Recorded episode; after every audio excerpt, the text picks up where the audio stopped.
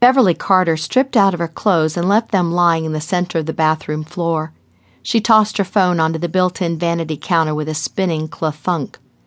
After hours of carefully straightening and tidying at the shop, the moment of self indulgent messiness loosened the knot in her spine and completed the transition from work to home.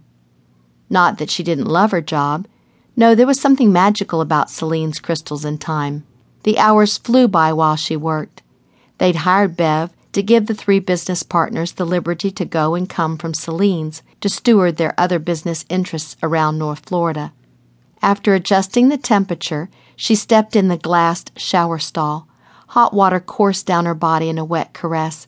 She lathered the poof with eucalyptus and mint soap, inhaling the sharp smell, then scrubbed her skin pink. She sighed, breathing in more of the tangy aroma swirling around her. Sufficiently scrubbed, she palmed a bead of shampoo to suds up her short hair.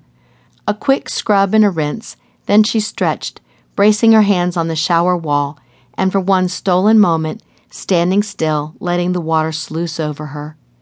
She hoped her next place covered the water bill as part of the rent, so she wouldn't have to be so frugal with her shower time.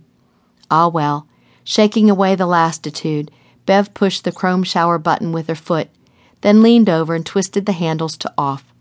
She grabbed the gray and cranberry colored bath sheet hung over the door and wrapped it around her body.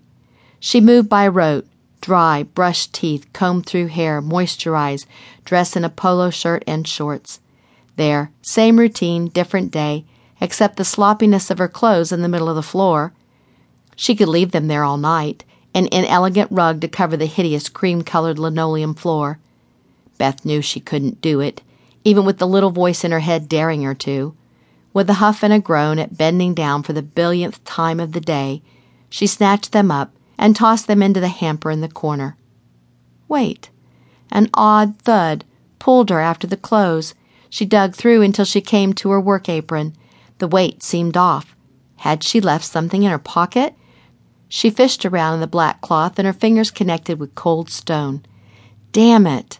A tingle shook the back of her knees at the discovery of the quartz necklace hidden in the folds of fabric. If she believed rumors, the stone had magical properties. Amethyst, historically the gem of love. Bev didn't go for jewelry much, yet the necklace was a lovely piece. The brass chain was delicate, yet substantial enough to support the polished oval slab of amethyst. The center pattern of flame captured her interest. She turned it in the light, watching how the pattern changed as the light reflected off the mirror and hit the bauble. A bauble that was supposed to be in a display case in the store, not her pocket. An important female customer, a lawyer in the area, had returned it that morning.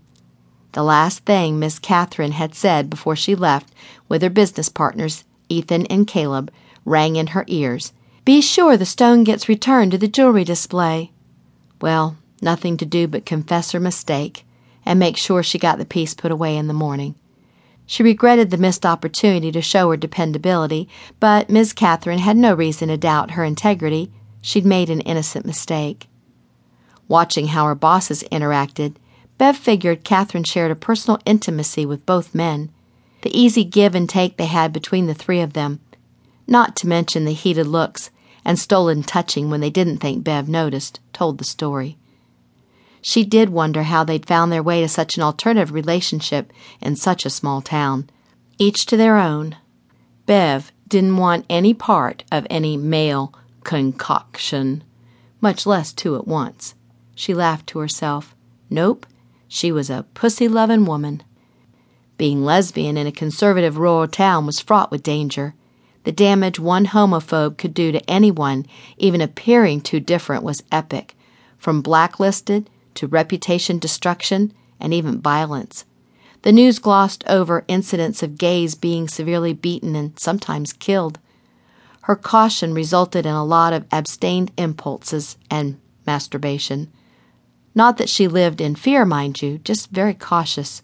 She liked small town life and kept hoping she'd find the right girl, someone who might bolster her courage enough to come totally out and damn the consequences. In any event, Bev assured Miss Catherine she'd take care of the task, then promptly got distracted by the phone ringing.